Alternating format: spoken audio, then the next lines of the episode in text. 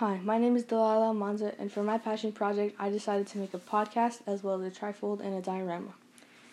For my passion project, I chose to do smoking's environmental impacts and why is nicotine so addictive. When you smoke cigarettes, it can produce carbon monoxide, which is terrible for the environment and horrible for you to breathe in. Not only that, but secondhand smoking causes 41,000 deaths per year. So you're not only affecting yourself, but the other people around you. According to experts, 85% of smoke goes back into the air even after you can't see it anymore. And that smoke is 10 times worse than car exhaust, which is crazy because I thought car exhaust was the worst thing that could happen to the environment. Smoking can also cause wildfires.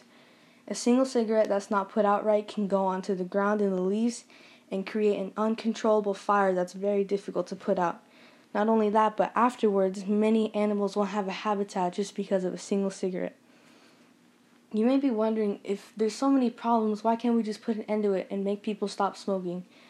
I wish it was that easy. If it was that simple, then I wouldn't even be talking about this right now.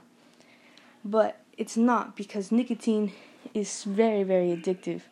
Nicotine is in cigarettes, and when you smoke, the chemical is sent to, through your bloodstream and goes into your brain. This then produces a feel good chemical called dopamine. Dopamine is a kind of chemical that teaches your brain to repeat smoking to get the feel good sensation.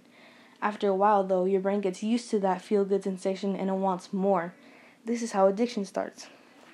If an addict wanted to stop being addicted, it would be as hard as um, trying to unlearn how to ride a bike.